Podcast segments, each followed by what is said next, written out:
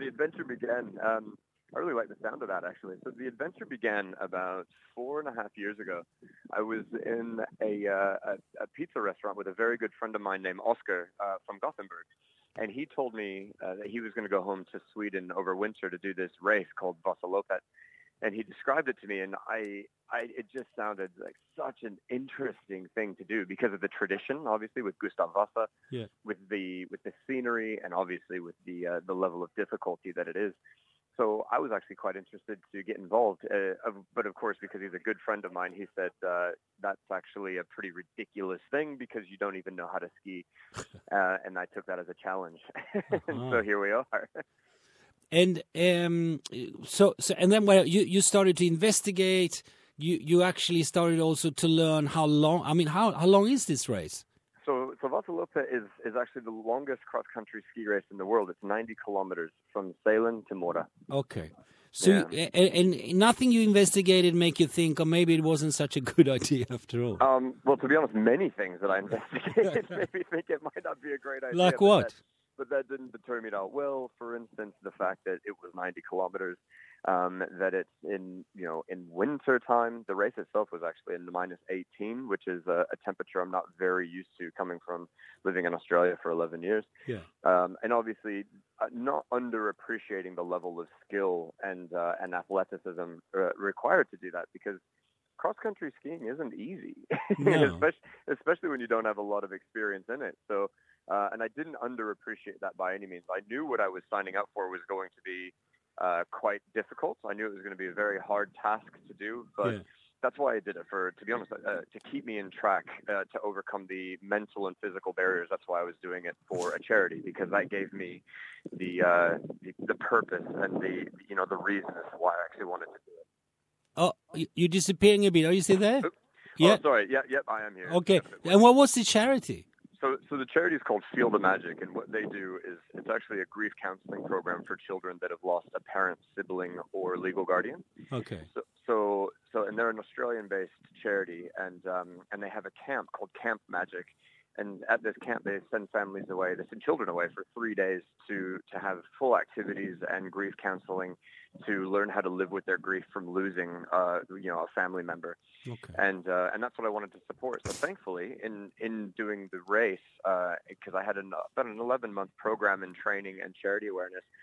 In doing the race, I was able to save up enough money, uh, or sorry, uh, to earn enough money uh, with uh, charitable donations to send five children to camp.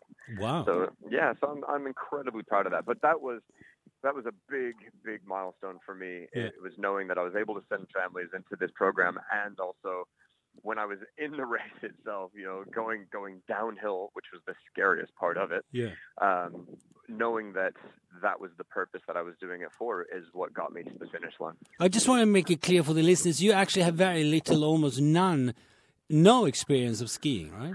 Yeah, no, I, I actually had no experience of skiing. So the morning of the race, um, that when I put my boots into my skis on the morning of that race is the first time I had ever skied in my life. But who helped you with all the equipment and the skis and and, and also I ski I ski who helped you with the ski wax to put it underneath it?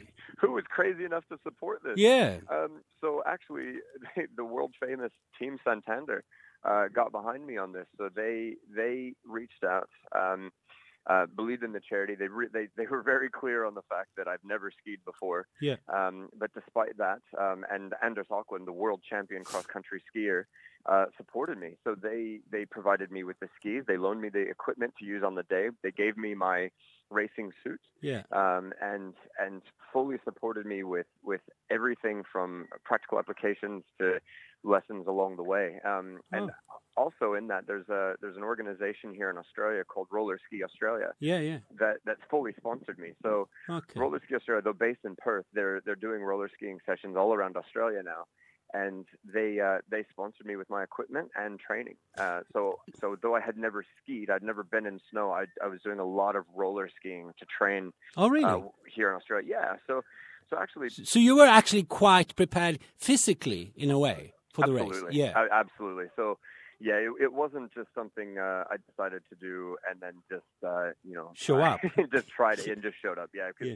because again, I have a huge respect for the sport, Yeah. and I have a very big respect for the the professionals that do it, and um, and I knew that I would have to prepare. So how So do I- you? What what kind of length or how, what kind of distances do you do before on your roller skis for this So on- preparation?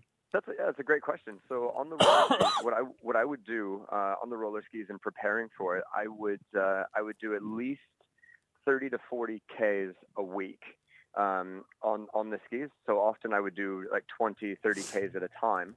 Uh, the longest that I did in preparing for the race was um, I did 70 kilometers once while I was over in Perth. All right. So I, f- I flew over there because the the beaches in Perth are much longer than the beaches in Sydney. So over on the you know over on the west coast of Australia, the beaches are much longer, and therefore the paths that go along them are much longer. Okay. So, so I was able to ski for much further distances. So I'd fly over to Perth a few times and and do longer training with Roller Ski Australia there.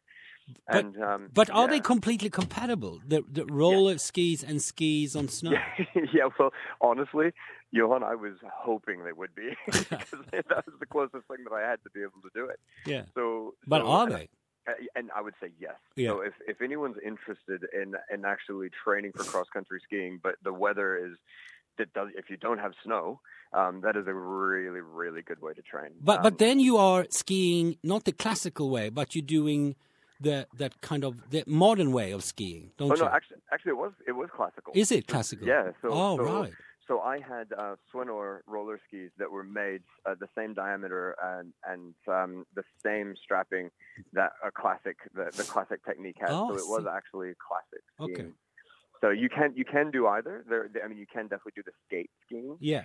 Um, but this, I, I never, I've actually never trained in skate skiing at all because Okay. I knew Vasaloppet was a classic race, so I only trained in classic skiing. All right, Josh, you are on the starting line. You are Vasaloppet. Take us there. What is your what is your sentiments and your feelings, and what do you see and feel when you stand there?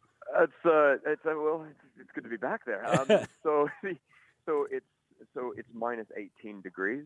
Uh, first off, the hardest thing that I've done so far is actually taking my coat off uh, to give it uh, to give it to the the handlers on the side of the race um, because obviously you're going to be way too hot soon if you if you wear your coat into the race. Yeah. So there's that. There's a band playing. There's a, there's a band playing. There was they were actually playing some ABBA cover songs, which is great. um, and there's thousands of people standing around dancing. The energy is really high. Everyone is in a very good mood. There's smiling faces everywhere. Just a lovely, lovely morning. Um, it, the sun hasn't completely come up yet. It's about six o'clock, se- about six thirty in the morning. The race actually starts at seven a.m. Hmm. And and there I am. Uh, I've got my feet in my skis in the tracks for the first time. I'm kind of getting a feel for what it feels like for these skis to slide on the snow because uh, Team Santander also actually waxed my skis for me because I didn't know how to do that. Mm. And um and and yeah, and I I'll be honest. I'm, I'll I'll be very transparent. I was very nervous. You were nervous, yeah. I was yeah. nervous.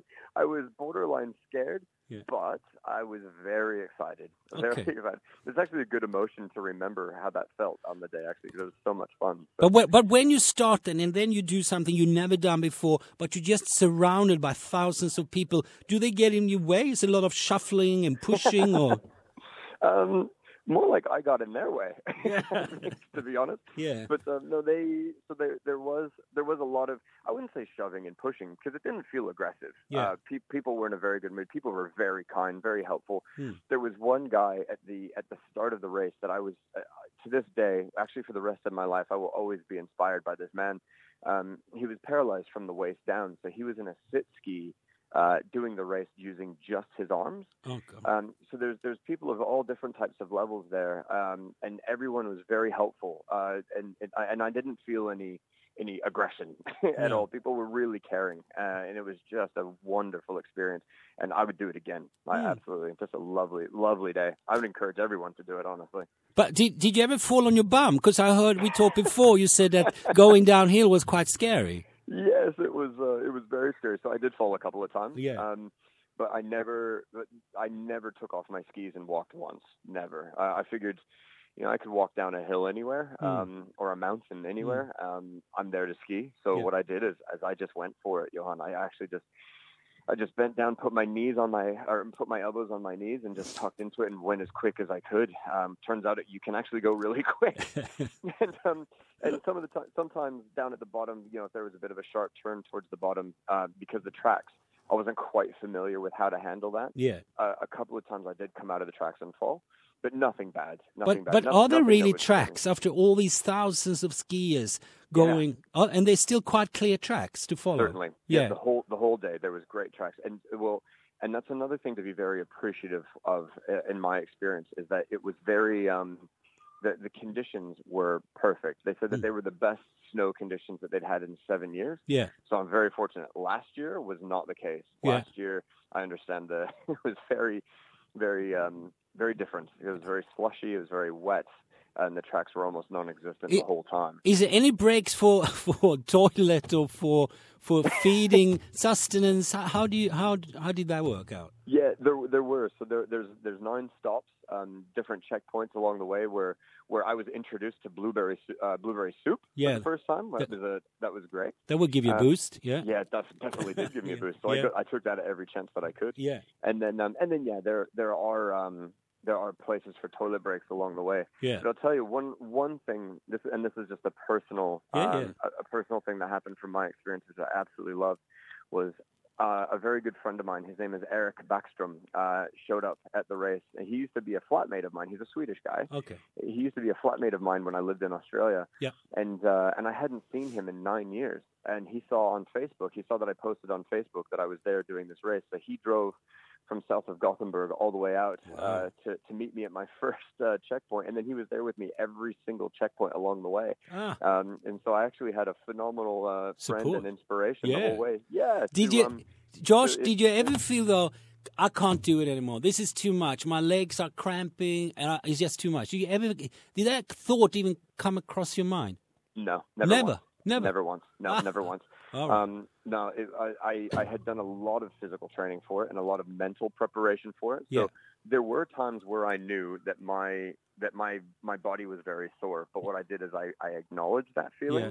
and then I but I didn't let it own me. I just realized, okay, my back is sore. That's just what it is. I'm just going to keep going. okay. And um, So- yeah, there was one point at 50 Ks that, that my back did get, I, I did feel my back was quite sore, and I, I stretched a little bit at the checkpoint, and I kept going. Yeah. Just kept, just kept pushing. Okay, finally, you see the sign goal, and you you are coming towards that.